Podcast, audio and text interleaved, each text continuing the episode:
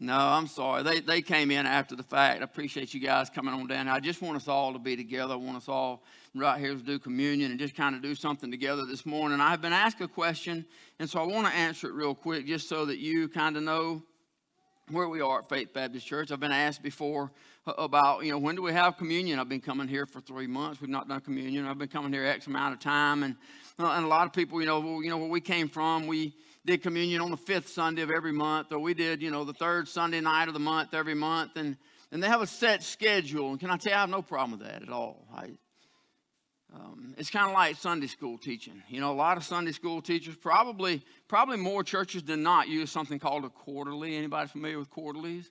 And quarterlies is where the teacher is given a book, and this is what you're to teach, and it goes and it keeps them together. I have no problem with that. But I believe that they should do what God leads them to do, and we should do what God leads us to do. When it comes to communion, I don't really see it as a planned event. I think it's a special time. It's a very special time. I think you need to be guided there by the Holy Spirit. I think you need to be led in a direction there to, that, that the Holy Spirit has something special planned for you then, just like I believe with Sunday school teachers. I know for a fact I was called to teach Sunday school. I remember the month, the 3, 3.30s in the morning. I was called to teach Sunday school before I preached. That's why I didn't argue near as long about preaching because I realized you can't win in those arguments anyway, and somebody said amen. Um, so uh, if I believe that a Sunday school teacher is called of God to preach, and I believe that a Sunday school teacher is equipped with the Holy Spirit of God to teach what the Lord gives them, and therefore that's why so many Sunday school classes come in and talk about, man, it sounded like y'all talked this morning where we didn't, but the Holy Spirit did. So the Holy Spirit puts lessons out. So it's kind of the same with communion. I just believe it's a very special time that we can that we can all do something together. And before we partake of communion this morning, I want us to take just a look at, at a little bit about what it's all about. So you ought to have your place in Hebrews chapter 10 since I don't. So, Hebrews chapter 10, beginning in verse number 1, I know we glanced at this particular passage last week, but the Bible says, For the law having a shadow of good things to come, not the very image of things, can never with those sacrifices which they offered year by year continually make the comers there thereunto perfect. For then they would not have ceased to be offered. Because when the worshippers, once purged, should have had no more conscience of sins, but in those sacrifices there are remembrance again made of sins every year. It's not possible that the blood of bulls and goats should take away sins. Wherefore, when he cometh into the world, he saith, Sacrifice and offering thou wouldest not, but a body thou hast prepared me. In burnt offerings and sacrifices for sin thou hast had no pleasure. Then said I, Lo, I come. In the volume of the book it is written of me to do thy will, O God. See, I, I, don't really want to preach this morning. I just want to go over a few passages. I want us to look at something together real quick and kind of be reminded of this one thing He did it all for me. From in the beginning to amen, this whole story is a love letter written to you and I to explain how much He loves us how much He cares, how, how we are His children. And every one of us is children of God that have been redeemed of the Lamb. All of our sins have been washed away. We have come by the way of the cross. The blood of Jesus Christ has washed away every sin. There's no more stain, there's no more remembrance. When God looks on you and I, what he sees is a child of God, joint heirs with Jesus Christ, redeemed of the Lamb. He doesn't see our sin, he doesn't see our past. You know the things that the devil likes to throw up in your face? Things the devil likes to remind you of and tell you you know you're no good, I remind him, yes, I do. I, I do. I do. I know that I'm no good. But I have a God that is. And, and in that, he said, when he looks on me, he looks at me through the blood of Jesus, and he don't see what I see.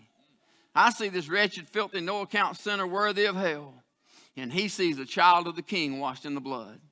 So, for every one of us as children of God, when we look in the mirror, when we look in the pages of this book, be reminded say to yourself, He did it all for me. God, thank you so much. God, I thank you for your presence. I thank you for your sweet spirit, God. I thank you for the sacrifice. I thank you that we can call on the name of Jesus. Is the name of Jesus, every knee will bow, every tongue will confess that Jesus is Lord. I thank you that in the name of Jesus, all of our sins are washed away. We're made clean and spotless. I thank you that in the name of Jesus, demons must flee. God, in the name of Jesus, I pray right now, would you remove every demon of depression, every demon of guilt, every demon of an anxiety, every demon of marital problem, every demon of health issues, every demon of financial situations, God. I pray in the name of Jesus, may they be removed from this place this morning, God. I pray your sweet Holy Spirit, in the name of Jesus, have freedom and rule and reign in this place, God. I pray that broken homes would be mended, marriages restored, prodigals called home, financial situations cured. God, may you make a way out of no way this morning. God, I pray, Father, would you move on us, your people, in the name of Jesus, God. Lord, we pray in the power of that name, Father, that you'd help us, Father, to seek you and to serve you, God. I pray, Father, would you just do something special, Lord? We know that if we'd come looking to receive something, God, that you'd be faithful and just. And God, I pray you'd move in here this morning, Father. I pray your perfect will be accomplished. I pray most of all that you be pleased with everything that we do. But God, I ask you, Father, in the name of Jesus, would you touch every soul represented in this place, every family, every home, by way of live stream or, or wherever they may be watching, God? I pray that your Holy Spirit would do what only you can do. Would you speak to each one of us and meet us in our own place of our own needs and our own trials, our own troubles? Help us, God. We love you. We thank you. And we praise you in Jesus' name. And all of God's people said, Amen. Amen. So last week we looked briefly at chapter 10 right there, and we looked at the fact it talks about it as a shadow of things to come. And we looked at the fact that a shadow of a key will not open your door. A shadow of a key will not unlock the prison doors that held you captive for so long. See, some of you, even as children of God, can I just go ahead and plug in right here that when we got saved, hell didn't stop pulling. When we got washed in the blood, sin didn't stop calling when we got ransomed and redeemed of the Lamb of God, the world didn't stop pressing. The world didn't stop trying. The flesh didn't stop pulling back. See, there's Christians today that are still bound in chains. Hello, come on, you can, that's okay. We're all in the same place right here. There are Christians that are still bound in things like pornography, alcohol, drugs, marital problems. There are Christians who are still bound in chains, and we looked at it last week. The shadow of the key will not remove your chains, but He is the key. His name is Jesus Christ. And the shadow of the key in the Old Testament would not set your chains free. But the key says, I have come that you might have life, that you might have it more abundantly. The key can set your chains free. The key can remove all the chains that hold you down and bind you. Jesus said, I come to do thy will. I, I want to look at, at what was the will of God. What is the will that he's talking about? See, it's important that I know what he's talking about because Jesus said that that's why he came. Now, notice that he says that, that in the volume of the book, in the entirety of the scriptures, in the fullness of the gospel, in all of the law, in the Pentateuch, in all of the Old Testament, in all of the, the poetical books, in all of the historical books, in all of the Gospels, in all of the epistles, in the volume of the book, in the entirety of the letter, from in the beginning to amen, Jesus said, in the volume of the book, it is written of me. Chapter 9 in the book of Hebrews says that when Moses had spoken every precept to all the people according to the law, that he took the blood of calves and goats with water and scarlet wool and hyssop, he sprinkled both the book and all the people, saying, This is the blood of the testament which God hath enjoined unto you. Moreover, he sprinkled with blood both the tabernacle and all the vessels of the ministry. Almost all things were by the law purged with blood, and without the shedding of blood is no remission of sins. That is the shadow of things to come. That was the shadow of the Old Testament. Verse number 23, Hebrews chapter 9 still. It was therefore necessary that the patterns of the things in heaven should be purified with these, but the heavenly things themselves with better sacrifices than these. Christ has not entered into the holy places made with hands, which are the figures of the true, but into heaven itself, now to appear in the presence of God for us. You might want to underline that in your Bible. Nor yet that he should suffer himself often, as the high priest entereth into the holy place every year with the blood of others. For then must he have, have suffered, often have suffered since the foundation of the world. But now, once in the end of the world, hath he appeared to put away sin by the sacrifice of himself. It is appointed unto men once to die, but after this the judgment. Christ was offered once to bear the sins of many, and unto them that look for him shall he appear the second time without sin unto salvation. There are well over a hundred prophecies in the Old Testament that prophesies of a Messiah and prophesies of a King of Kings, prophesies of the Lord of Lords. There are well more than a hundred prophecies that points forward to the Lord Jesus Christ coming. I want to look at just a few of those briefly this morning. Isaiah says in chapter 53, Who hath believed our report in verse number one? To whom is the arm of the Lord revealed? For he shall grow up before him a tender plant, as a root out of dry ground, no form nor comeliness. And we, when we see him, there's no beauty that we should desire him. He is despised and rejected of men, a man of sorrows, acquainted with grief. And we hid as it were our faces from him. He was despised, and we esteemed him not. Surely he hath borne our griefs. He has carried our sorrows. Yet we did esteem him stricken, smitten of God, and afflicted. But he was wounded for our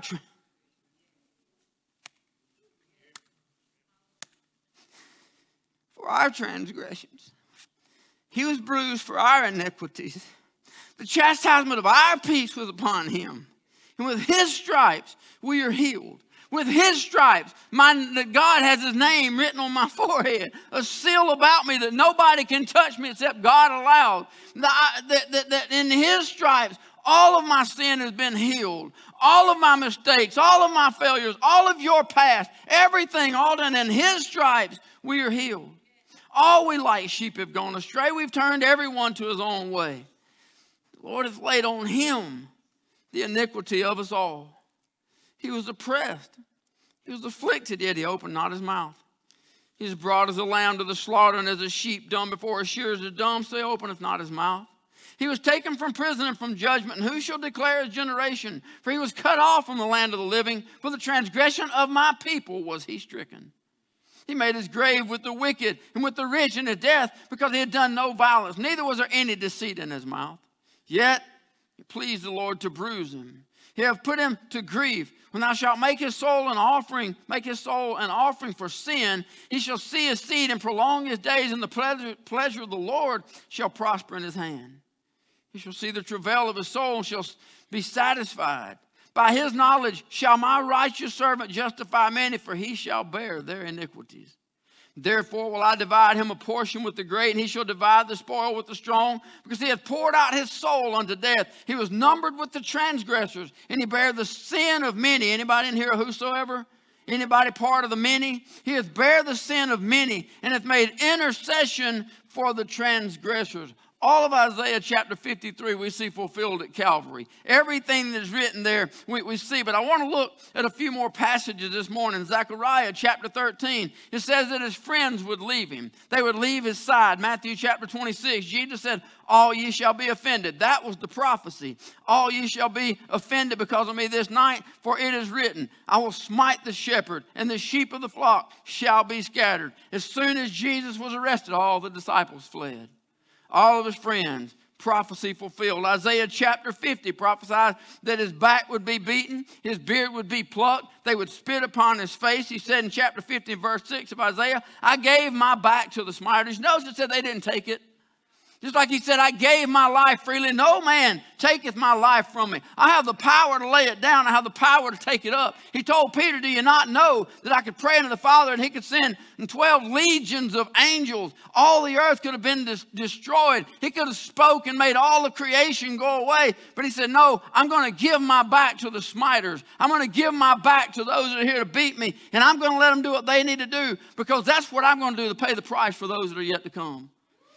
He said, I gave my back to the smiters, my cheeks to them that plucked off the hair. I hid not my face from shame and spitting. That's the prophecy. Matthew goes in chapter 26, verse 67. Then did they spit in his face, buffeted him. Others smote him with the palm of their hand. Chapter 27, verse 27. The soldiers of the governor took Jesus in the common hall, and gathered unto him the whole band of soldiers. They stripped him and put on him a scarlet robe. When they had platted a crown of thorns, they put it upon his head and a reed in his right hand. They bowed the knee before him and mocked him, saying, Hail, King of the Jews. And they spit upon him.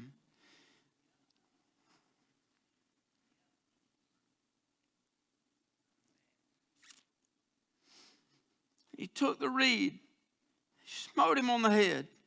Mark records it in chapter 15, verse 14. Pilate, they said unto him, Why? What evil hath he done? They cried out the more exceedingly, Crucify him. So Pilate, willing to content the people, released Barabbas and, and, and he delivered Jesus. And when he had scourged him, when he had beat him beyond recognition, when he had bruised him on every part of his body, when he had done everything that he could possibly do, then he handed him over to be crucified. Zechariah chapter 11 tells us that the price of the betrayal was written and, and even the place that, that they would use to, to use the betrayal money to buy. Zechariah chapter 11 verse 12 says, I said to him, if you think, if you think good, give me my price. If not, forbear. So they weighed for my price 30 pieces of silver. And the Lord said unto me, cast it unto the potter a goodly price that was prized of them. And I took the 30 pieces of silver and cast them to the potter in the house of the Lord. Matthew chapter 26, verse 14, fulfillment of that scripture. One of the 12 called Judas Iscariot went to the chief priest. He said unto them, What will you give me? And I will deliver him unto you. And they covenanted with him for 30 pieces of silver fulfillment of what they would do with it. Chapter 27, verse number 3 Judas, which had betrayed him when he saw that he was condemned, repented himself and brought again the 30 pieces of silver to the chief priests and the elders, saying, I have sinned and that I have betrayed the innocent blood. And they said, What is that to us? You think we care? I don't care. 30 pieces of silver was a big deal, but it wasn't to them, they had plenty. 30 pieces of silver, the price of a common slave. That, that's all it cost us. That's the way the high priest looked at it. That's the way the Jewish elite, the officials looked at it. That's all it cost us 30 pieces of silver. We're not worried about your guilt trip. We're, we're not worried about what's bothering you. You, you just go and you see to it. The chief priest took the piece of silver said, it, It's not lawful. No, no, I'm sorry. Verse number five says, He cast down the pieces of silver in the temple, and he departed and went and hanged himself. And the chief priest took the silver pieces and said it is not lawful to put them in the treasury. I'm, I'm sorry. I'm, I'm trying to move on, but my mind is just not going to let me get past verse number five. I want, I want you to understand what the devil's telling you. I want you to understand the lies that the devil is putting in you. I want you to understand the lies of the enemy, that it'll never come to pass. He's a liar. He's a thief. All he's looking to do is to steal and to kill and to destroy, to tear you down, to break you down. Judas thought he hit the, the lottery, man. He got 30 pieces of silver. I got it going on. He thought he had something. But I want you to see he never spent a dime of it. See, the Word of God says that sin has its pleasures for a season, but be sure your sins will find you out. Even with the money in his pocket, there was no joy because he knew he was living in sin. He knew he was living against the will of God. The same thing is true for you and I. The devil will bait his hook with your favorite thing. Whatever it is, one of the first sermons, we, we talked about it recently. One of the first sermons that Bruce Friedman ever preached was called The Devil's Tackle Box. And he talked about all the things in the tackle box, all the little shiny trinkets, everything. Listen, the devil has a record of your life. He knows what you've looked back at a second time. He knows who you've talked to secretly. He knows about the text you've sent privately. He knows about all the things of your past. He knows about all the things of your present. He knows the time you took a second look at somebody. And if you said it out loud, he knows the things that you thought. And that's what he's going to put on the hook when he drops it in front of you.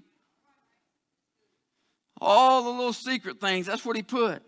But it never did Judas Iscariot any good. They said it's not lawful to put it in the treasury because it's the price of blood. They took counsel and they bought with them the potter's field to bury strangers in. Wherefore the field was called the field of blood unto this day. Then was fulfilled that which was spoken by Jeremy the prophet, fulfilled, fulfilled, fulfilled, fulfillment of the scriptures, fulfilled which was spoken by Jeremy the prophet, saying, They took the 30 pieces of silver, the price of him that was valued, and whom they, the children of Israel did value, and gave for them the potter's field, as the Lord appointed. Everything is prophesied about Christ.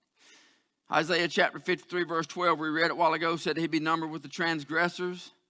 He'd divide the spoil of the strong. He poured out his soul unto death, numbered with the transgressors, bare the sin of many, made intercession for the transgressors. Mark chapter 15 says in verse 27 that with him they crucified two thieves, the one on his right hand, the other on his left. The scripture was fulfilled, which saith, and he was numbered with the transgressors. The scripture was fulfilled the prophecy was carried out in his life. He didn't come by accident, he came for you. He didn't come for nothing, He came for our sin. Psalm chapter 22, many prophecies, He said, My strength is dried up like a potsherd.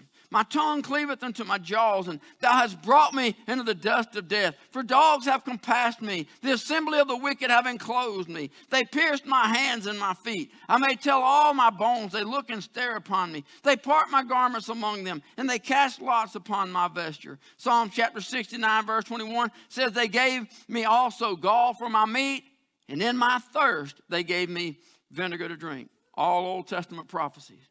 John chapter 19, verse 28. After this, Jesus, knowing that all things were now accomplished, that the scripture might be fulfilled, saith, My tongue cleaveth to my jaws. Thou hast brought me to the dust of death. He saith, I thirst. There was a vessel full of vinegar. They filled a sponge with vinegar, put it upon hyssop, and put it to his mouth. In the gospel account, Jesus is surrounded by his enemies. Dogs have compassed me, they have enclosed themselves around him. They're gathered there at, at Pilate's hall, they're gathered there at Golgotha, they're gathered all around him. They, they, they've gathered in. It says, according to the scripture, they have pierced his hands and his feet, they've parted his garments, Luke 23 34. Out of all that, in the midst, right in the midst of everything that they've done, all the beating, all the torture, all the pain, all the lies, all the false accusation, everything he's been through, he said, Father, forgive them.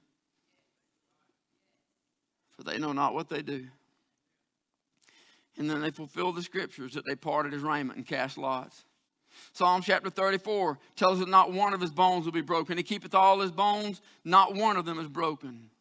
Old Testament prophecy of the Messiah to come.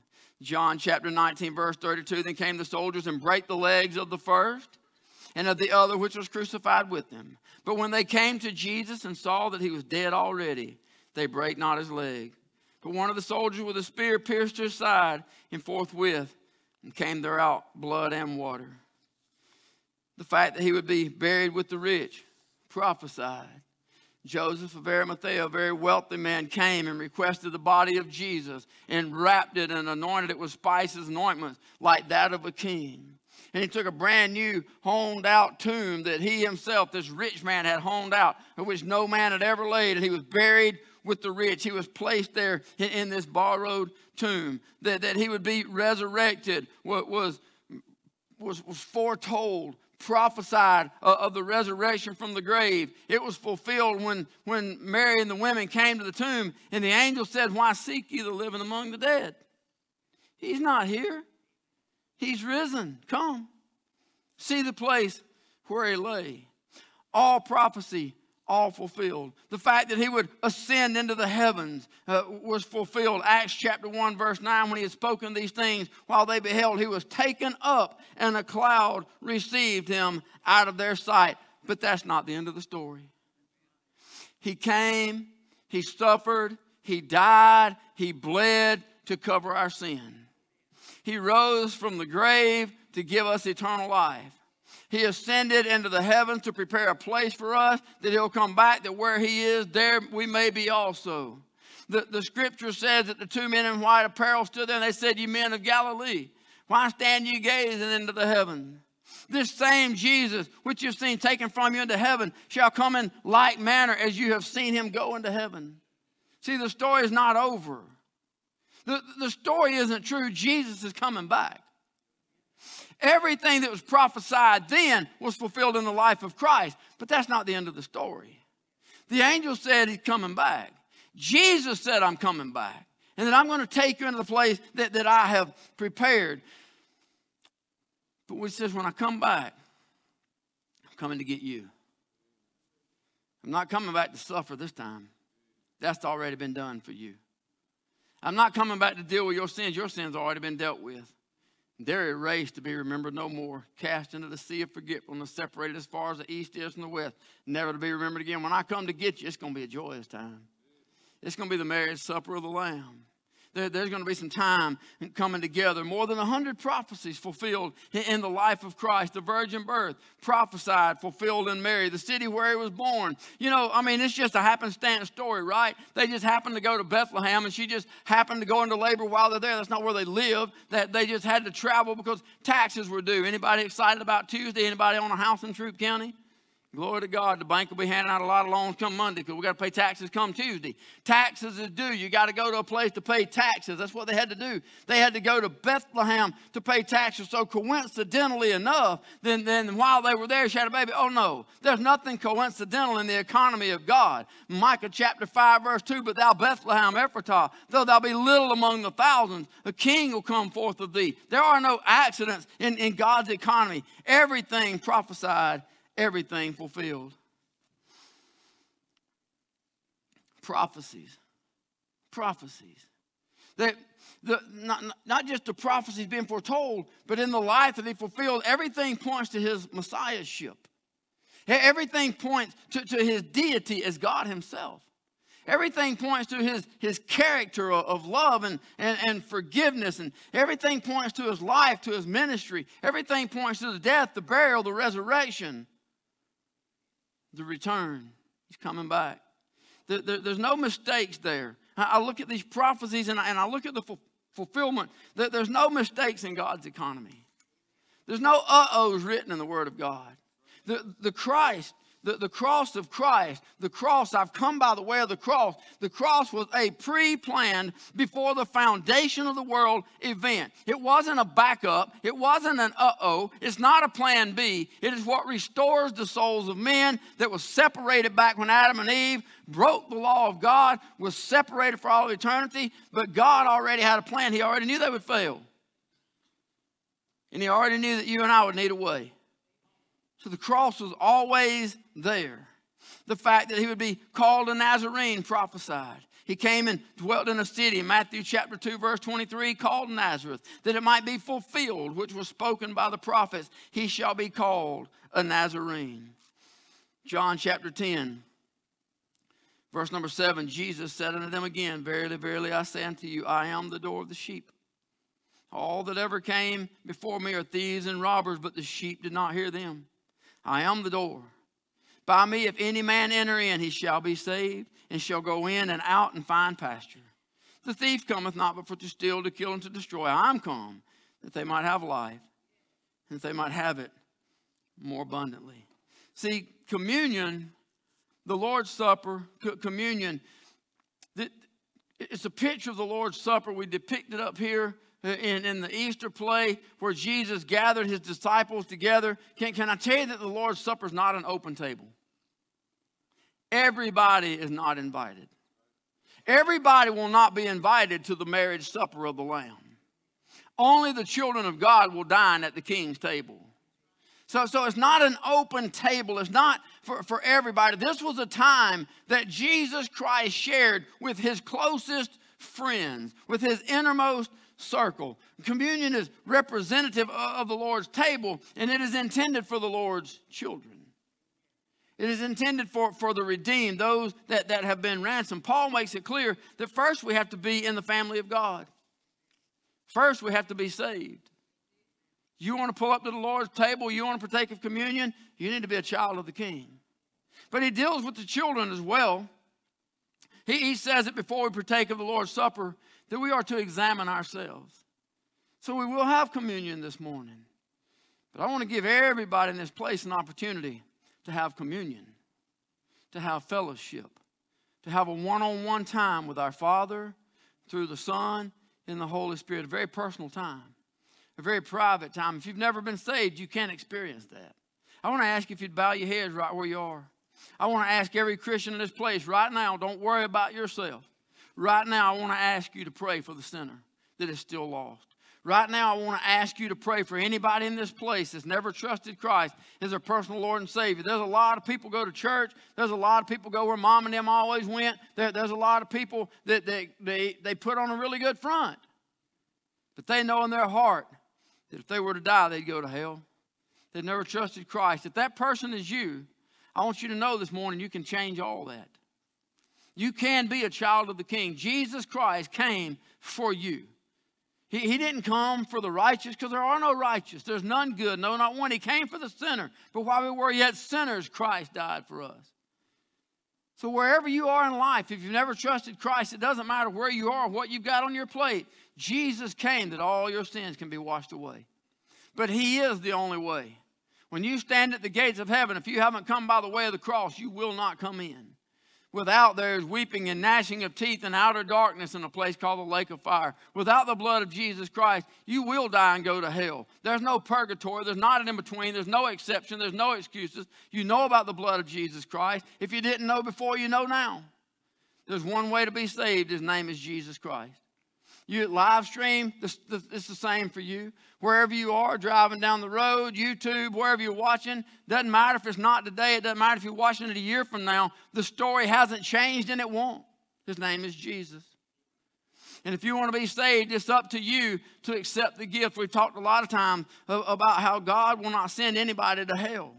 It's up to you to choose, but to reject Christ is to choose hell. Robin read a devotion yesterday. She shared with me. It said, God won't send anybody to hell, He'll just honor your choice. So, what's your choice? Redeemed of the Lamb, heaven for eternity, lost and separated, hell for eternity. Your choice, your call. But His name is Jesus. If you've never asked Christ to save you, I want you this morning to make sure Listen, there's no magic poem. You got to surrender your heart to the Lamb of God. You got to surrender your life. Lord, I'm a sinner. You got to see yourself where you are. You got to see yourself lost and separated from God, separated in your sin. Say, Father, I am a sinner. And I know I'm going to hell because I deserve it, but I thank you that I don't have to. I thank you, Father, for the blood of Jesus Christ. I thank you for the cross of Calvary. I believe in the blood. I believe in salvation. And I'm asking you, Father, in the name of Jesus Christ, would you save my soul today? And He's faithful and just to do it if you're just faithful to ask. You know, as Christians, Paul says, even to the family, even to the Christians, even to the children, make sure that your heart is pure. Don't, don't try to partake of the Lord's Supper unworthily. He says, make sure that, that you're found spotless. Make sure that you are guiltless. Make sure that you are blameless. And the only way that we can do that is through confession. Yes, Yes, I've already said it. Sin has its pleasures for a season, but you've also heard myself and many others say it many, many times. Sin will take you further than you ever wanted to go. You see that little shiny thing, that little trinket you thought you could dabble with, you mess with fire, you're going to get burnt. It'll take you further than you want to go, and it'll keep you longer than you wanted to stay. You'll find yourself doing things and staying there longer and longer, and you can't get away from it. But the greatest and worst part of all is it will cost you more than you were ever willing to pay. See, when you look back, it started out that one little shiny thing, and you took the bait, and you never meant to lose your life. You never meant to lose your family. You never meant to lose your home. You never meant for everything good to be destroyed in your life. But that's what happens when you mess with the devil. Paul says, Don't pull up to the Lord's table unworthily. You got what you think are secret sins. Oh, the people sitting around you may not know them, but rest assured, God does. And God says, Don't partake of his table unworthily. So I'm going to ask us as children of God if we just take a little time and, and pray, make, make sure that, that our hearts are pure. 1 Corinthians 11 27. Wherefore, whosoever shall eat of this bread and drink of this cup of the Lord unworthily shall be guilty of the body and of the blood of the Lord. But let a man examine himself, and so let him eat of that bread and drink of that cup. I want us to just take a few minutes every evil thought, every evil deed, every evil imagination of the heart. Anything that you think at all might separate you from the blood of Jesus Christ. Anything right now that might hinder your relationship, put it under the blood.